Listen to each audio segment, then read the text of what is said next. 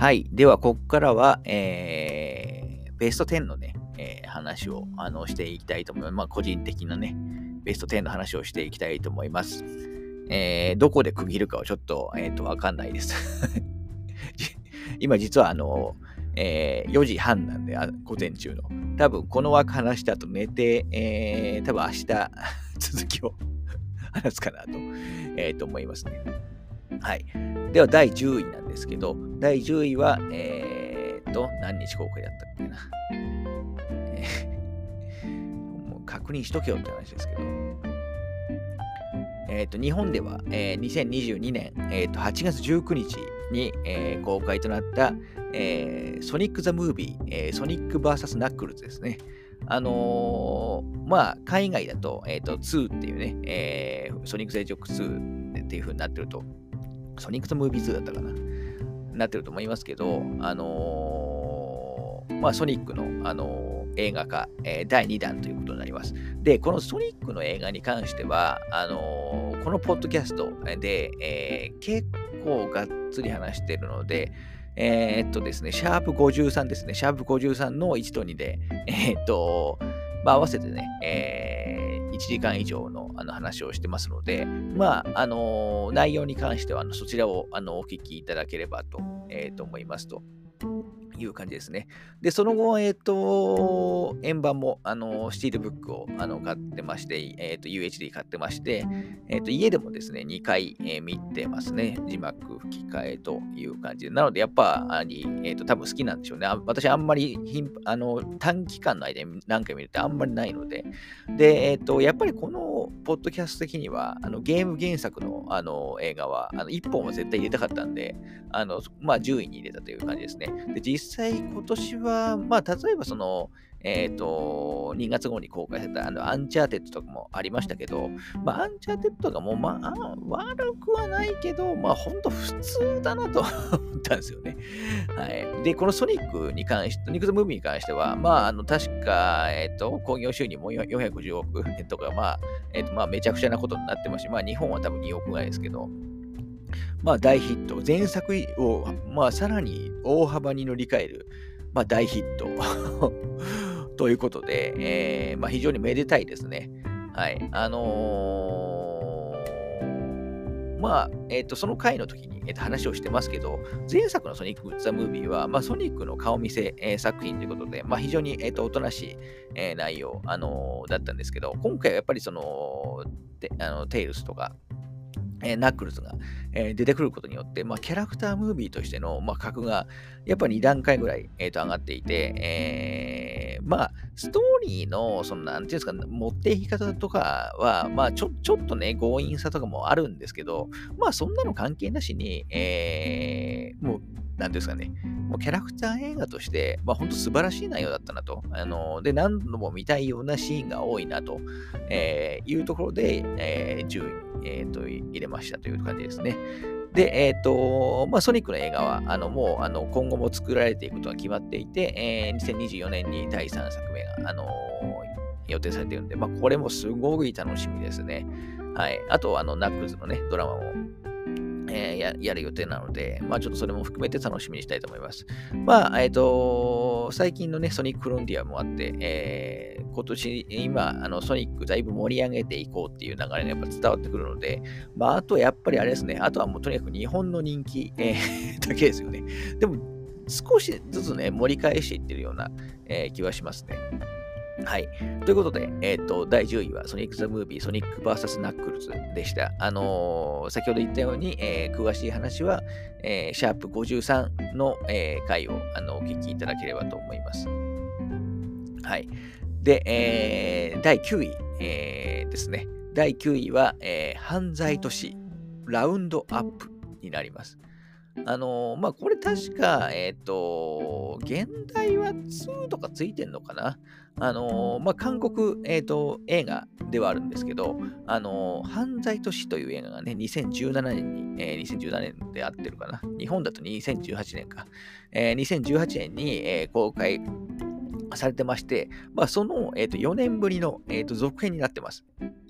はい。で、えっ、とまあ、えっ、ー、と、一番のね、売りというか特徴は、まあ、主演が、まあ、マドンソク、まあ、マブリーちゃんさんってことでね、が、あのー、っていうところで、えー、まあまあ、外れがないと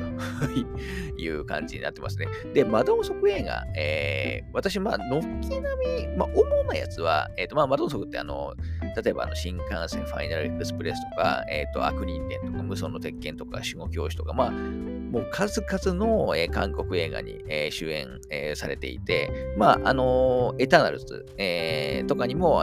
出ていて、あのまあ、最近、えー、まあ、間違いなく韓国の俳優の中では、えー、まあ、トップクラスに知名度があのある方で、しかも世界的人気がある、えー、方だと思います。まあ、いわゆる、なんていうんですかね、まあ、シュッとしたイケメンキャラじゃなくて、まあ、ドーンとしたね、あのー、なんていうんですかね、まあなんか気は優しくて力持ち系。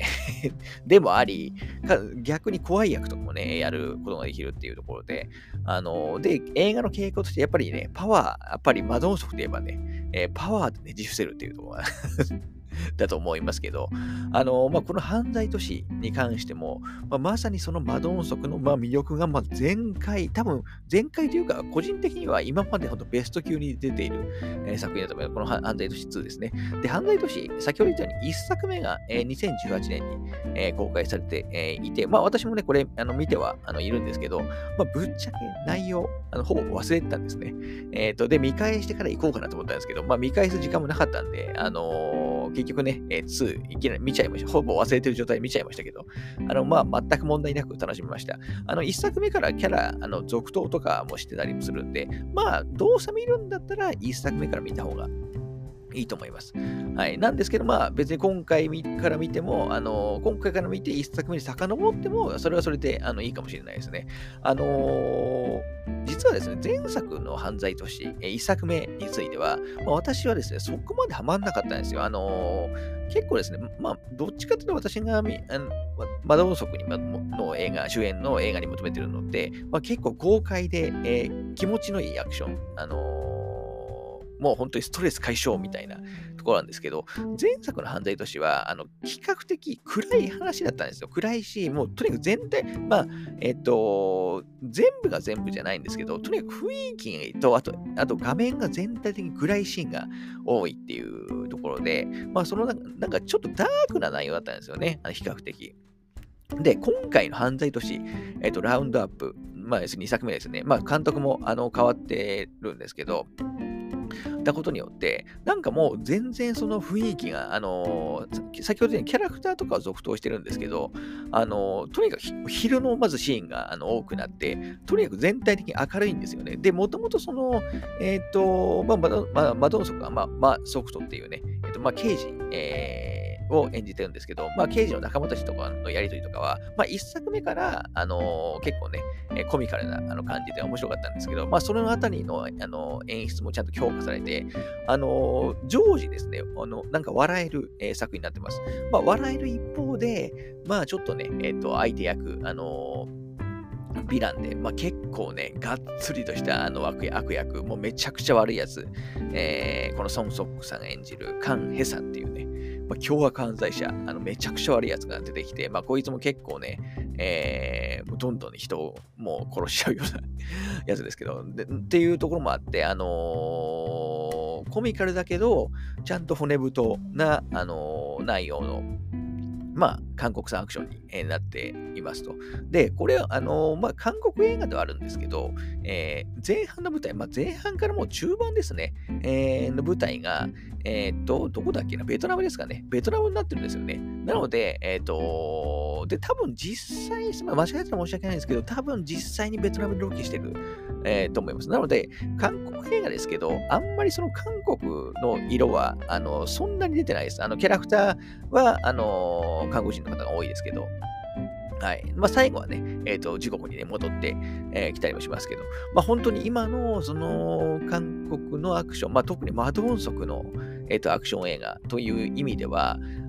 僕が今まで見た中では、これが一番、あの好きですね。はい。とにかく爽快、えー、骨太だけど、めちゃくちゃ爽快、まあ、マドンソクがとにかく期待に応えてくれる、あの殴り倒してくれるっていうね、えー、作品なので、あのー、韓国のアクション映画好きな方、あのマドンソクが好きな方、いや、好きじゃなくても、あのー、まあ、見てほしい 作品かなと思います。で、この犯罪都市シリーズなんですけど、まあ、今回は4年ぶりの、えーえー、続編だったはずですけど、あのー、まあ、これ非常に向こうではヒットあのしてまして、あのシリーズ化がもう決まってます。あの確かもう何作か、えっ、と、まあもちろん興行収入次第だとは思いますけど、確かもう、えー、どんどんね、作っていくってことが決まってますし、なんかですね、日本版も作るみたいなね、ことを言ってるんで、まあ、ここがちょっと不安があるところがあるんですけど、あの今後も多分続くシリーズとして、あの非常に楽しみにしてますね。これは本当にシリーズとして、まあ、シリーズとして続く、続いてほしい映画と、これはこれで終わらせてほしいっていうところがあのあるあの映画ってあると思うんですけど、この作品に関してはもうずっと、もう本当に、えっ、ー、と、1年に1本提供してくれると、あの非常に個人的には嬉しいっていうね、あの内容って、まあ、何本でもね、あの刑事っていうあの役割あのなんで、まあ、真面目な刑事ではないんですけどね、役割なんで、あの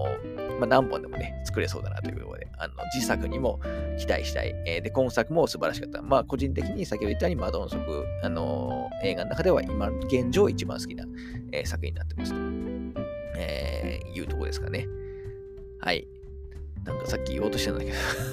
あ、そうだそうだ。で、唯一残念だったところあのを言うと、これ作品に関係ないところなんですけど、この本当はこの犯罪都市、えー、ラウンドアップ、まあ、犯罪都市2の公開時に、あのまあ、バドンソクまあ、マブリー、まあ、最近ね、ご結婚もあのされましたけど、実はあの来日予定だったんですよね。で、そのただ結局なんかあの、まあ、ちょうどね、韓国であの、まあ、ある事件あのが起きてしまったこともあって、まあ、国としてちょっと、えー、ね、えー、ちょっとそういう時期じゃなかったので、来れなくなってしまったんですよね。で、それがすごい残念だったなと、えー、思いました。私も応募しようとしてたんですけど。あの舞台挨拶もね、予定されてたんですけど。はい。ということで、まあ、今後もね、また、えー、キック日本にも来てほしいと思いますし、あの、まあ、エターナルズとかもそうですけど、あの、韓国映画以外での活躍にも、あの、マードの側に期待したいなというところで、えー、犯罪都市ラウンドアップ、あの9位に、えー、しました。はい。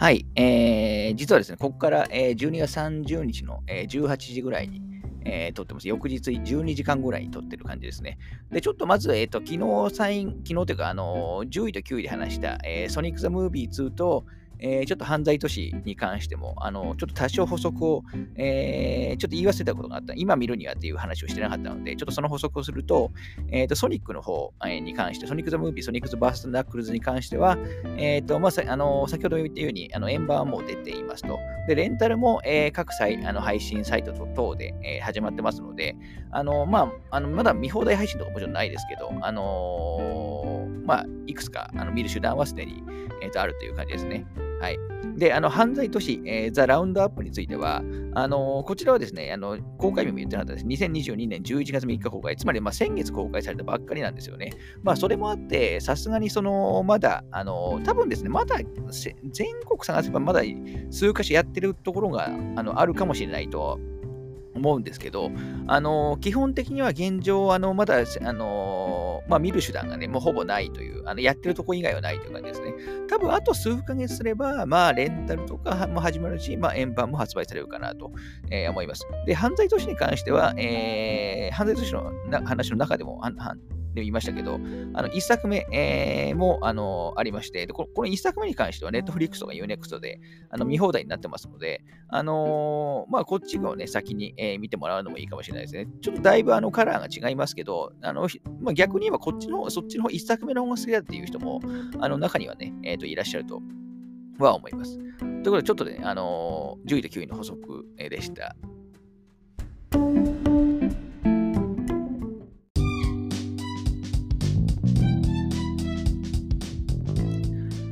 はい。では、えー、ここから8位より上の上の話をあのしていこうと思います。あの先ほどもちょっと言いましたけど、あのー、もう30日の今18時 過ぎてるんで、もうだいぶ年の瀬という感じですね。はい。で、えー、第8位はですね、えー、邦画ですね、えー、2022年、えー、10月14日に公開された、えー、もっと超越したところへです。はい。まあ、これちょっとだけコメントしたぐらいかなと思いますけど、まだあのあのちゃんと話してないと思いますので、え、ー、と一応、えー、どんな作品か、えー、お話します。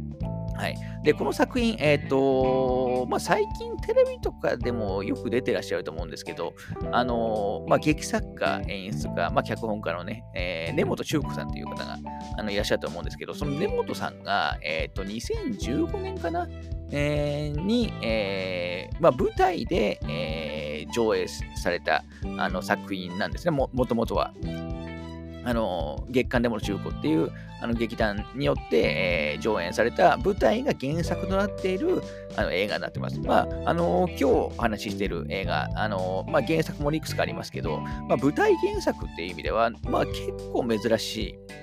えー、のかなと。えー、思いますね。で、この映画に関しても、あのまあ、もちろんね、原作はそあの、えー、根本さんなんですけど、脚本映画の脚本も、この根本さんがあのご担当、あのー、されている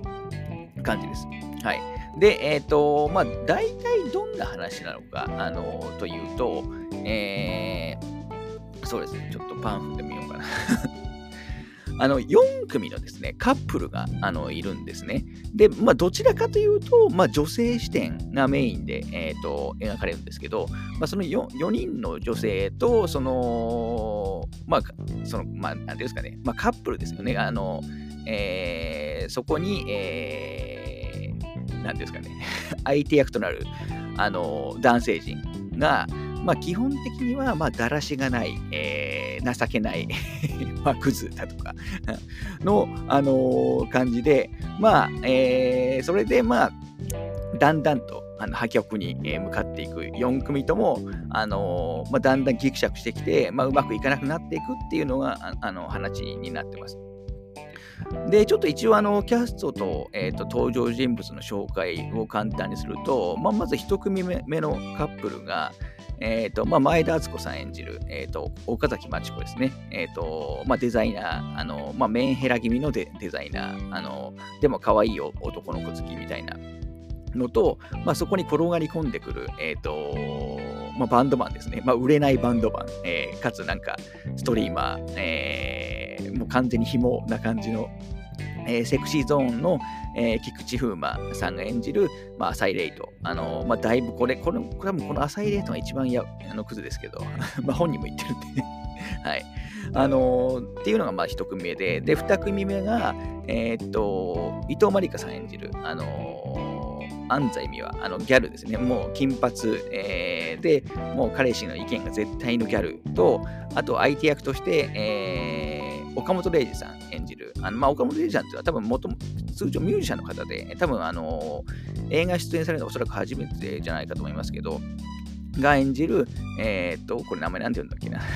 万丈泰造。合ってるな。万、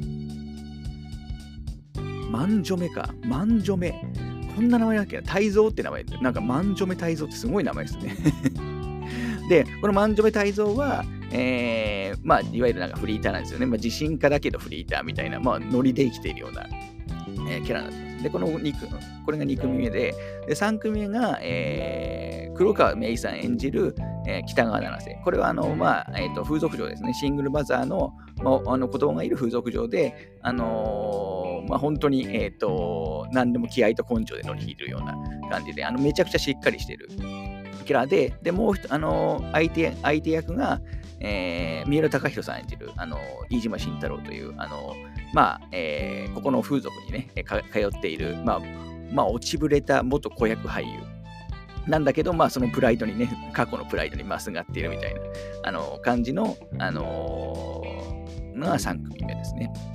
で、最後4組目が、えー、っと、趣里さん演じる、あの、桜井、えー、鈴。で、この桜井鈴は、もう、あの、さっきとちょっと内容変わりますけど、あの、現在も一応芸能界で細々と生きている、まあ、元子役でブレイクしたタレント。ただ最近はもうほとんど、あの、えー、っと、露出がなくて、まあ、あの人は今みたいなポジションで、あの、活躍されてるという感じになってます。で、相手役が、えー、千葉雄大さん演じる、あのこれなんていうんだ星星川富富っていうね、まあ、なんていうんですか、まあ、ちょっと、あの、まあ、女性っぽいというか、まあ、ざと可愛い感じですね、えー、の4組のカップルのあの話です。で、それぞれあの別々に、えー、と話はあの進んでいきます。で、だんだん、えーと、いろいろあって、えー、まあ、あの、良くない雰囲気になっていきますっていうところが、まあ、最初の流れですね。で、だんだんその、あのそれぞれね、独独自の、あの、なんていうんですかね、2人、2人だけの話で完結するのかと思いきや、まあ、実は過去にその裏で、裏でってわけじゃないです過去に、あのー、その8人、4×2 の8人で、まあい、いろんなその絡みの関係があったってことが、まあ、だんだんと判明してきますと。ただまあそれによって何かが起こるっていうわけでもないんですけどね。過去のエピソードで実はいろんなこの8人が絡み合ってたっていうのがね、だんだん判明していくところとか、あと、先ほど言ったように、えっ、ー、と、まあ、えっ、ー、と、まあ、だんだんね、えっ、ー、と、別れ話に発展はしていくんですけど、まあ、最後どうなるかという,、ねえー、いうところが、まあ、ストーリー的なあの見どころではありますね。まあ、基本的にあの4組ともだいぶその形色が違うというか、あの全然違うあの感じなので、あの見ていて面白いですね。で、これ、あの最初に言った通り、舞台の原作なんで、あのもう演出とか、その、なんていうんですかね、えっ、ー、と、セリフとかがすごく舞台っぽいんですよ。で、極めつけは、もうちょっと、これはあんまり詳しくは言えないんですけど、最後に結構、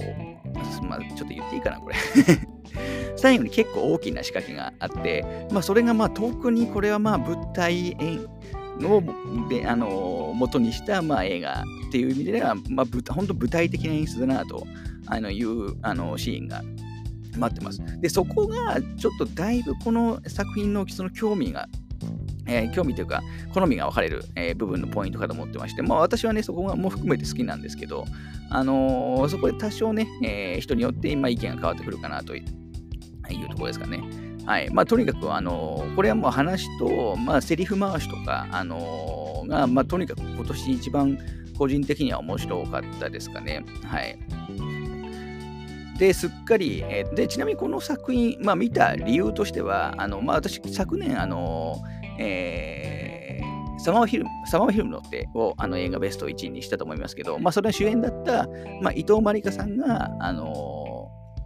まあ、出演、メインキャラとして出演してるからっていうのは結構、えー、と大きかったですかね。はい。あと最近、あの、前田敦子さんも結構好きなんで、あのー、結構キャストから入ったんですけど、まあ、実際見たら内容的にもだいぶ当たりだったっていうね、感じでした。で、この作品で私、この根本修子さんの作品に、えー、ちょっと惹かれてしまいまして、えー、来年1月だったかな、まあ、つまり来月ですね。来月、あの、舞台の宝飾時計っていうね、舞台があのあるんですけど、そのチケットをもう結構早い段階でね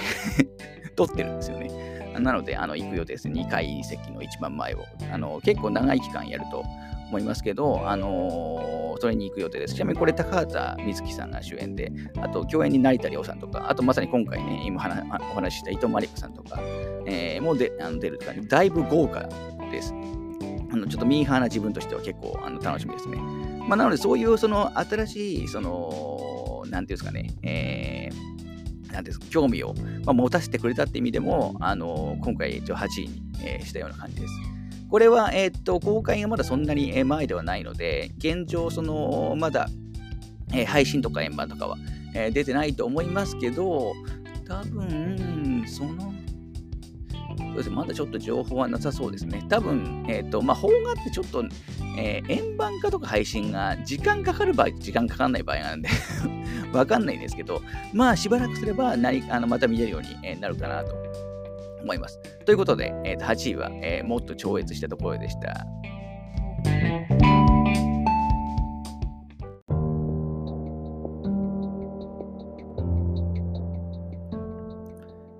はい、えー、ちょっと、えー、8位のもっと超越したところは、ちょっとキャラクター紹介に時間かけすぎましたね。はい、ではちょっと次、えー、第7位ですね。で、第7位は、えー、と、2022年、えー、5月25日に、えー、ソフトが販売されて、レンタルも、開始した、えー、スクリームです。はい、これ、あの、劇場公開、えー、されていません。えー、なので、えー、今、あの円盤の発売日とレンタルの、あの話をあのしました。5月に、えー、あの始めた感じですね。で、このスクリーム、まあ、スクリームって聞くと、まあ、あのスクリーム、うん、あのホラー映画のスクリームかなと、あの思われる方も多いと思うんですけど、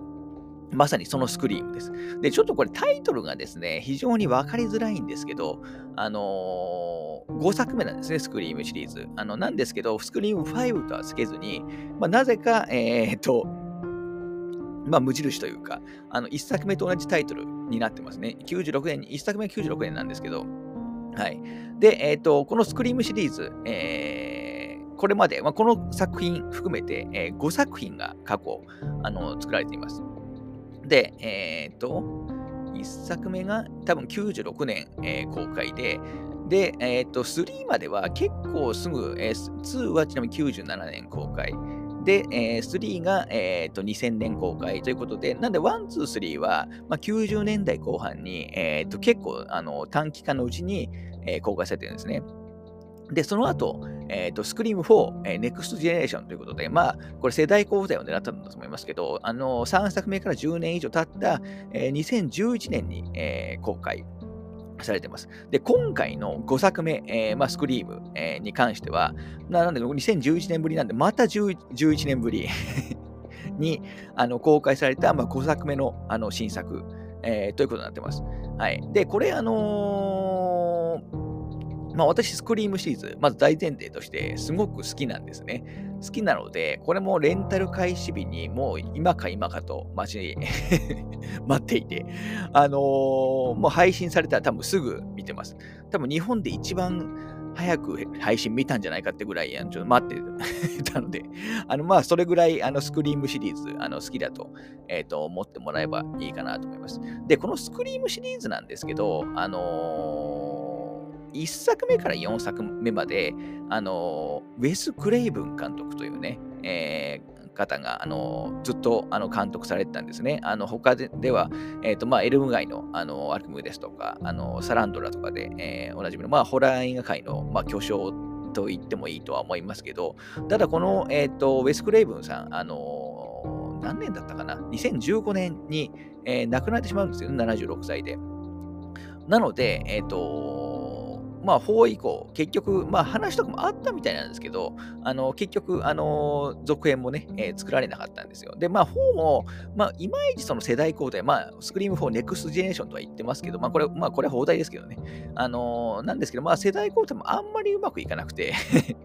まあ、それもあって、えー、しばらくスクリームシリーズ、あの、音沙汰がなかったんですよね。まあ、そんな中、えー、今年、えー、公開されたのが、まあ、5作目と、十数年ぶりに5作目が公開されて、で、えー、これアメリカだと、えっ、ー、と、2022年1月14日、まあ、今年ですね。今年の、だからもう結構頭の方に、えー、公開されていて、アメリカだともう大ヒットちなみにしています。大ヒットしていて、もう実は6作目の、あのが、え、もう決定してます、公開が。ちなみに今度の6作目はちゃんと6ってつけるみたいですね。なんで今回だけ5がないのかわからないですけどはい。なので、まあ、あのー、リバイバルして、また今回成功してるんです。多分この6だ、確かもう2023年だと思います。多分来年見れるんだと思いますけど。はい。で、このスクリームシリーズなんですけど、あのー、まあ、えー、簡単に言えば、まあ、スラッシャー映画ですよね。えー、まあ、あのー、なんていうの、あれ、なんて言うんでしたっけ？どう忘れちゃった。あの、仮面のね、スクリームでおなじみの、あの、まあ、仮面かぶってるね、えー、どんどん人を殺していくっていう、あのー、まあ、スラッシャー映画なんですけど、まあ、結構その毎回犯人が誰なのかとかがすごくあの面白いんですよね。犯人当てが。で、ちゃんとその推理する要素とかもちゃんとあって、あのーそういうミステリーとしてもあの楽しめるというところで、でしかもこのスクリームって、もともとそのホラー映画を、まあ、それまでのホラー映画をまあ皮肉ったような内容だったっていうのは、まあ、おの同じだと思うんですけど、このスクリームシリーズは、あのシリーズを続けることによって、その自分のシリーズですね、スクリームっていう映画、過去の作品自体を、あの、まあ、なんていうんですかね、裏を書くというか、皮肉、皮肉ったりして、あの、るっていう、なかなかもうシリーズ映画、まあ、ホラー映画のやっぱシリーズ、あの、買って、僕すごく好きなんですけど、あの、次は何、次はどういう、あの、手段を変えてくるんだろうみたいなのが好き、すごい好きなんですけど、ただうまくいってない作品もすごく多いんですね。ただ、スクリームに関しては、少なくとも5作目までは、あの、僕はすごく、あの、全部、え好きだという感じですね。はい。で、えっ、ー、と、まあ、基本ね、今回のスクリーム第5作目も、あの、まあ、基本は、あの、大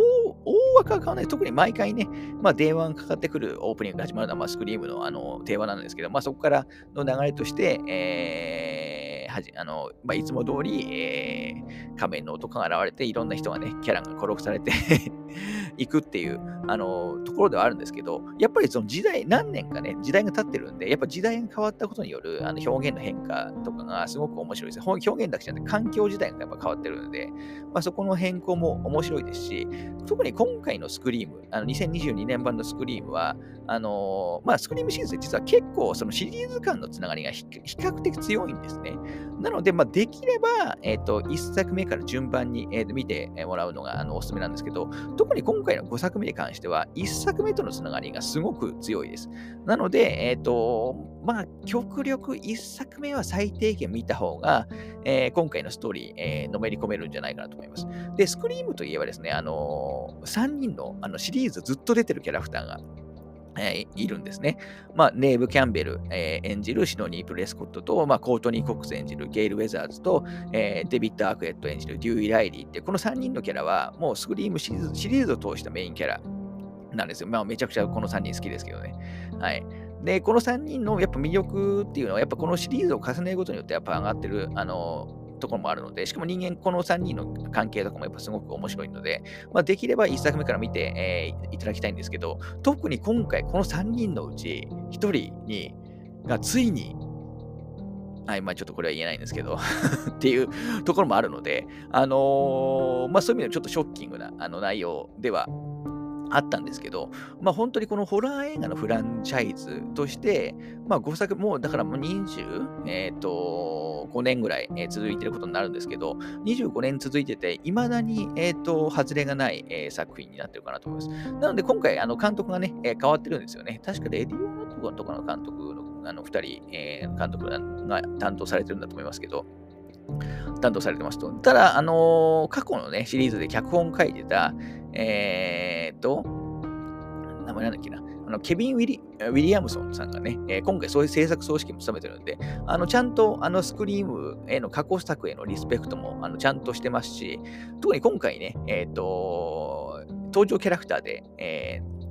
ー、名前なんだっけね、ウェス・ヒックスっていうね、キャラクターがいるんですよ。で、多分これはおそらく、えっ、と、まあ、ウェス・クレイブン監督が亡くなったんで、まあ、それでこういう名前を つけてるんじゃ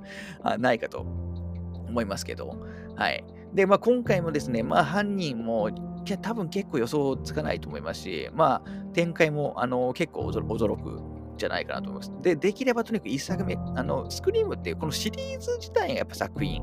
うん、なんだと思個人的には思ってるんで、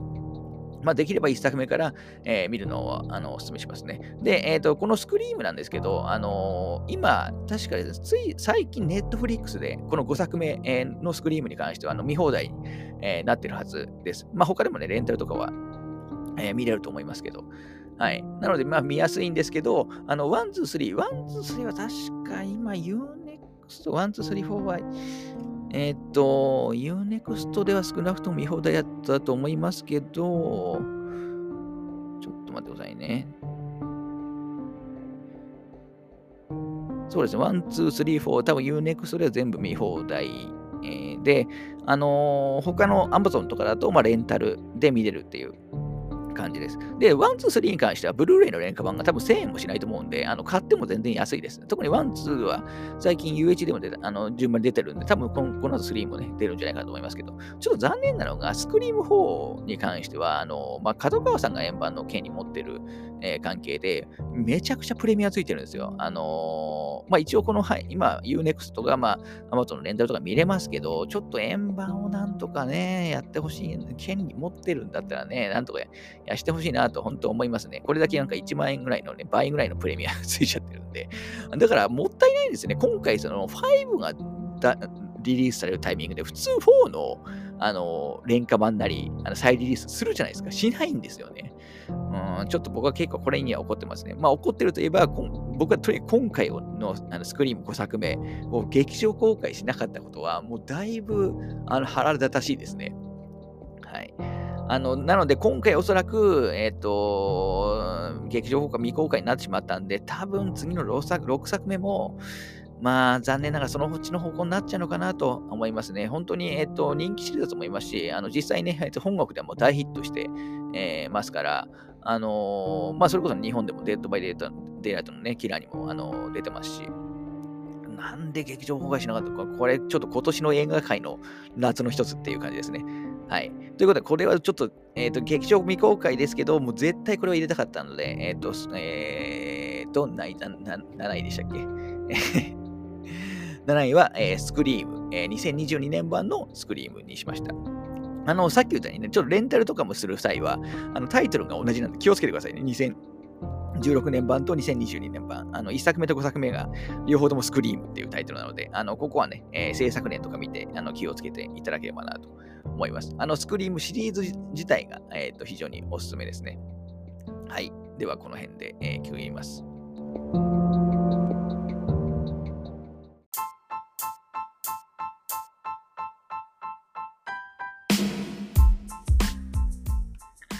はい、えー、っと、だいぶ1本あたりの話が 時間たっとってますけど、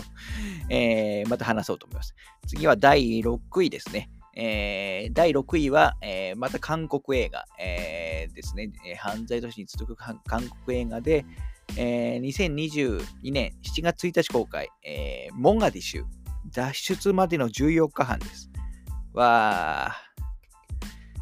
というところで、あのまあ、またこれもね、えっ、ー、と、韓国、あの、まあ、さっき言った犯罪都市と同じ韓国映画なんですけど、犯罪都市もそうでしたけど、あのこのモガディシもですね、あの韓国で、えー、のあの撮影をしてないんですね。まあ、この後、あの、詳しく、あの、あの話をしていきますけど、あの、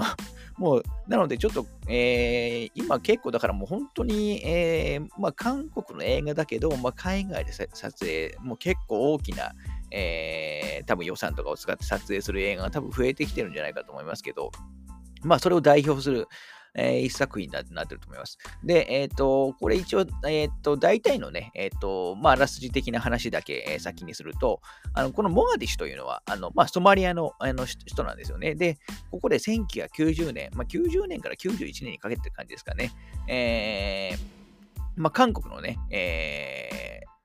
なんまあえー、中流大使、えー、の、あのー、がいるんですけど、その、あの、まあ、韓国の大使が、えー、まあ、国連ね、加盟をするっていう、したいっていうことで、まあ、韓国政府の、まあ、名誉を受けて、あの、まあ、アフリカって、その、と国連への投票権、多数の投票権を持っている、こともあって、まあ、アフリカに、まあ、で、ロビー活動をしてたんですね、韓国のあの大使館の。チームが。で、まあ、同じタイミングで北朝鮮、まあ、韓国とは、まあ、当たり、まあ、ライバル関、ま、ライバル関係っていう言葉がちょっと安っぽくなっちゃいますけど、まあ、ライバル関係では北朝鮮も、あのまあ、同じように国連を目指していて、あのアフリカでの、アフリカ諸国への、まあ、ロビー活動を、えー、と行ってましたと、まあ、このモガディッシュで。っていうところの、まあ、最初ちょっとオープニングは、そんな、あの、なんかちょっと政治的な、あの、匂いの、あの、部分から入っていきます。で、えっ、ー、と、この映画、えー、結構ですね、えー、もう冒頭ぐらいのところで、このソマリアの中、まあ、モガ、まあ、モガディシュですね。モガディシュで、えー、まあ、現、まあ、現地ですよ。現地で現政権に対不満を持つ、まあ、反乱軍による、まあ、内戦が起こってしまうんですね。まあ、結構内戦でも結構もう本当に銃とかバンバン撃つ、まあ、撃って、もう結構あるある意味、まあえー、戦争ですよね。まあ、内戦が、えー、勃発してしまって、このモンガディシュの街は、まあ、まあ、めちゃくちゃ混乱しますと。で、えー、先ほど言ったね、韓国のあの大使と、まあ、北朝鮮のあの大使は、あの基本あの大使館にいるんですけど、この大使館も、あのまあ、略奪とか、あのまあ、焼き討ちというかね、もう、もう、まあ、なんですもう、あれなんですよ、もう、もうめちゃくちゃなんですよ。はっきり言って。まあ、ボード、ボートのね、襲撃を受けてっていうところがあって、で、最初に、まずかん、あの、北朝鮮のね、大使館が、あの、まあ、えー、もうとってもじゃないけど人がいるような状態ではなくなってしまって、まあ、どうしたかというと、この、えーと、北朝鮮の、ね、大使館にいるあのメンバーは、韓国、まあまあまあ、ライバルというか、まあ、ある意味敵国ですよね。敵国である韓国の大使館に、まあ、助けを求めていくわけですね。はいまあ、もちろんこれは、あのー、めちゃくちゃイレギュラーなことがあるんですけど、はい、で、それでど、あのー、そこから繰りあのモンガディシからま脱出をあの行うっていう話ではあるんですけど、まあ、この北朝鮮と韓国のあの人たちって、まあ、敬遠の中っていうか、まあ、敬遠っていう言葉では多分、あの、えー、足りないぐらいのね、まあ、なんか特別なやっぱり関係だと思うんですけど、まあ、その北朝鮮チームと、まあ、この韓国の、あのー、まあ、大使館のね、人たちが、まあ、果たして手を取り合うことが、まあ、できるのかっていうね、あのーところの、まあ、熱い人間ドラマが、あの、描かれています。で、そういう、なんていうんですかね、そういうその人間ドラマ的な、その、えー、が、ある一方で、このやっぱり内戦が起こってるんで、中脱出するっていう、そのアクション映画的なね、見せ場も、あの、すごく、あの、えー、多い作品で、まあ、なんていうんですか、まあ、資格がないというか、あの、まあ、いろんな面で、えー、楽しめる、あの、エンタメ作品になってると思います。で、これが、あのまあ、今言った話って、えっと、実話なんですよね、この1900。90年、91年に内戦が起きたと。で、あのー、もうこれ言っちゃったらちょっとバレになっちゃうからですけど で、まあもちろんね、北朝鮮と韓国手を取り合っちゃいけないわけですよ。なので、この話自体が、えー、結構最近まで、えー、まあクローズになったというか、あの公開されてなかった最近判明した話、判明して、あのー、まあ一般にに、まあ、伝わったような話ではあるんですけど、まあ、その話を映画化したっていう作品になってますと。で、えー、まあ、そこのね、えーと、北朝鮮と韓国がどうなっていくかっていう、まあ、手を取り合うのか、あの反目するのかっていう、えー、ところも、まあ、非常に見どころですし、えー、普通に、えーと、もう戦地、あのまあ、これ、本当にその内戦の描写がですね、めちゃくちゃリアルなんですよ。あのこれ、え、ー、と、前編ですね、えー、まあ、実際ソマリアは、あの、なんか、えっ、ー、と、投稿できなかったみたいなんで、えモロッコですかね、モロッコで全部撮影されてるみたいなんですけど、もうとにかく現地の人とか、まあ、エキストラとかも、もう、もう、もう特訓したのかな まあ、わかかんないですけど。まあ、とにかくたくさんのあの人たち、えー、まあ、内戦に参加する、えー、反乱軍の人たちとかいっぱい人が出てくるんですけど、まあ、とにかく、あの、細部の細かい人たちに渡るまで、めちゃくちゃリアリティあります。あの、本当に現地に、はこうだったんじゃないかっていうね、えー、すごいリアルを感じるような内容になってます。特にやっぱ子供とかが銃を持ってバンバンあの笑っている感じとかは、まあ、すごいなと、よく撮影したなと思いましたね。はい。なんで、それをその、相当、あの、当時のこととかを、あの、研究、あのー、されたみたいで、えー、まあ、その辺やっぱりすごい、あの、臨場感があのある内容になってると思います。まあ、そういう意味で、まあ、こういうことがあのあったんだ。まあ、さっきのね、えー、今日話した、まあ、13人のあの命とかの話ともつながりますけど、まあ、過去のこういったその、えー、出来事、事件をあの、まあ、掘り下げるっていうところでもやっぱり面白いですし、あのー、まあ、なんていうんですかね、え、ー、と、面白さの観点が本当いろいろいろとある、えー、作品に、えなってると思います。まあ、まあ、私は、あのえー、冒頭でも言ったようにね、基本あのエンタメ映画が好きなんですけど、まあ、あれ、えー、とにかくいろんな要素のであの面白い作品にえー、なってると思いますね。あと、まあ、単純にお金かかってるなと思いましたね。えー、全編モロッコ撮影でまあ、だからこれもその登場人物が、まあ、犯罪都市もね、えっ、ー、と、ベトナムでしたけど、あのー、これも韓国映画ですけど、なんかもう舞台が韓国じゃないんで、なんか不思議なあの感じでしたね。まあ、日本もね、どんどんこういう映画、えー、と増えてくると嬉しいんですけど、まあ、ちょっと、どのお金もかかるから難しいのかなと、えー、いうところですかね。まあ、とにかく、あの、話も単純に面白いですし、もう細部に、えー、わたる、そのこだわりとか当時の再現、えー、まあ、まあ、当時見たわけじゃない、再現って言われてもあれですけど、まあ、当時のその雰囲気を出すっていう、出してるのもかなりすごい作品だと思います。はい、そういう意味で、まあ、えー、総合的に、えっ、ー、と、面白いというところで、えー、モガディッシュ退出までの14日間を、えー、6位にしました。これは、あの、えっ、ー、と、円盤がそろそろ出るのかなあと、そのレンタル、えー、に関しては、あのもともとこれ確か Unext が先行レンタルだったんですけど、最近 Amazon とかでも、えー、レンタルが始まった、えー、はずです。なので、えっ、と今は、えー、比較的見やすくなってるんじゃないかなと思います。はい。まあ、とにかく韓国映画の勢いを感じる、あのー、一作ですね。韓国っていうのは、まあ、結構がっつりとしたな、なんですか、まあ、痛々しい映画 が強いってイメージでしたけど、まあ、なんですか、もう総合エンターテインメントとしては、まあ、このモガディシュは、あの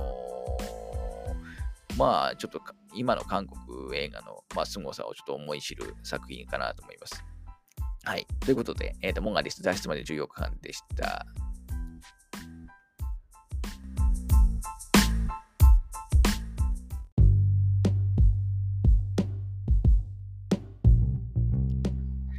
はい。えっ、ー、と、では第5位ですね。えっ、ー、と、一応この5位で区切、一回区切るつもりです。ちょっと時間も長くなってしまう、あの、来たので。はい。えー、第5位は、えっと、2022年、え5月4日日本公開。これアメリカより早いんですよね。あのドクター・ストレンジの、えー、と2作目、えドクター・ストレンジ・マルチバース・オブ・マッドネスです。わー。ということで、まあ、MCU の、あのまあ、個人的に今年の顔みたいな、今年というか、ま、フェーズ4の絵で、えー、別の回でもね、資料の腹歌の回でも話しましたけど、まあ、私、このフェーズ4の、MCU のフェーズ4で一番好きなのは、このドクター・ストレンジ・マルチバース、えー、オブ・マットレスになります。前作のドクター・ストレンジに関しては、あのー、まあ、そん、まあ、映像表現としては好きな部分あるんですけど、まあ、そ、まあ、個人的にあんま 面白くなかったんですよね。えー、ちょっとカバーするために言うと、前作の監督を務めたスコット・デリクソンさんは、えー、今年、あのー、監督、脚本のされた、あのブラックホンっていうね、えーと、ホラー映画があるんですけど、これはすごちょっとこれ、これちょっと便宜上ランキング入れませんでしたけど、これめちゃくちゃおすすめなホラーあの映画なので、まあ、これはちょっとぜひ見てほしいんですけど、まあ、前作あんまり、え、楽しめなかったんですよね。なんですけど、やっぱりそのドクター・ストレンジが、まあ、前作もそうですけど、その後アベンジャーズのインフィニティ・ウォーとかエンドゲームとか、あと今年のね、えっ、ー、と、スパイダーマンにも出たりして、まあ、だんだんそのキャラクターとしての、あのー、魅力が、まあ、どんどんね、急上昇していったっていう、えー、ことに加えて、やっぱり今回、あの、ヴィランとしても、あの、最近やっぱりね、MCU、あの、アベンジャーズとか、まあ、サノスとかがいなくなってしまったから、まあ、ちょっと僕はやっぱ敵役が物足りないなと思ったんですけど、まあ、今回はね、えっ、と、まあ、スカレット・ウィッチというか、まあ、ワンダーさんがね、えー、と戦うわけなんで、まあ、相手にとっても不足ないと。あのいうところで、で、まあ、最高に盛り上がる一作品だったと思います。で、えー、何よりやっぱり監督が、あの、サムライミさんということでね、まあ、この映画、あの、見られた方はわかると思いますけど、まあ、サムライミファンだったら、まあ、多分2倍は楽しめるんじゃないか。まあ、過去作のね、まあ、オマージュとかも そうですけど、まあ、いろんな要素とかもあって、あのー特にそこのライミさんの味がめちゃくちゃちゃんと、対策だけどちゃんと出てるっていうね、えー、すごい映画、いい映画だったと思います。ちょっとドクター・ストレンジに関しては、あのー、まあ、えっ、ー、と、まあ、ブロックバス映画というか、まあ、ヒットしてる作品なんで、えっ、ー、と、あんまりこれ以上の説明はしないですけど、まあ、私の好みが、あのの作品が、まあ、これですと いう感じですね、MCU の中では。はい。まあちょっとね、えっ、ー、と、もん、まあ問題というか、これどうなのかなと思ったのは、やっぱりそのさっき、先ほども言った通り、まあ、今回ね、メインヴィランでワンダ、あのー、が出てくるんですけど、そこに行き着いた話って、あのーまあ、ディズニープラスでね、配信されているワンダビジョンを見ていないと、やっぱりちょっと、あの、まあ、わからないというか、あのー、ですよね。見たことがある程度前提、まあ、見なくてもいいけるにはいきますけど、やっぱそのワンダの背景を知るには、絶対ワンダビジョンを見ておかないと、ちょっと、あの、厳しいところはあるので、まあ、そこはちょっと残、要するに他の作品前提みたいなところは、えー、多少残念だったのもあるんですけど、まあ今のね、現代のあの見せ方としては、まあそれもそれであのありなのかなとも思いますね。まだおそらく、えっ、ー、と、まあ、MCU のメンバー、えっ、ー、と、いろいろ、あのー、死んじゃったりね、えっ、と、もう引退しちゃったりもしてますけど、多分ストレンジはまだまだあの出てくると、あの思いますから、次のね、アベンジャーズも確か、あの出るはずですし、2010、2025に5年ぐらいでしたっけ ?5 年から6年ぐらいに帰る。多分その前にね、3作目のとかもあるかもしれないので、まあ非常に、えー、楽しみですよね。あの、一応、あの、1作目も見た方がね、えっ、ー、と、いいと思います。あの、このマルチバースをマッドレス見る前に。はい。これは、あのー、もうディズニープラスでも、あのー、見れる、えー、と思いますし、他のサイトでも、あの、レンタルではね、見れると思います。私は、あの、これも、あの、スチールブック版を、あの、買ってますね。はい。また見たくなってきたな。というところで、あのー、そうですね。まあそういう意味だと、やっぱり、え、ー、と、すぐに、また2回目、最近の MCU の作品になってすぐ2回目見たくなったのって、多分、一番はこのドクター・ストレンジかなという感じですかね。はい。あの、この上、これより上に入ってないんで、えー、先に言ってしまうと、あの、ソーラブこの後公開されたソーラブサンダーとか、ブラックパンサー、ワカンドフォーエバーは、ちょっと個人的には今一歩でしたね。特にソーの方は。えー、っていうところは、あの、正直ありますかね。はい。まあ、来年のアントマン、えー、2月でしたっけ？もう楽しみですし、まあ、やっぱり5月でね、ガーディアンズ・ギャラクシーのあの完結戦3がありますから、あのそれをまあ楽しみにしたいと思います。はい。なので、まあちょっとドクター・ストレンジは、あのー、対策で、まあ皆さんご存知の作品だと思いましたので、えー、この辺で、えー、終わりたいと思います。はい。あ、で、ここで一回区切りますね。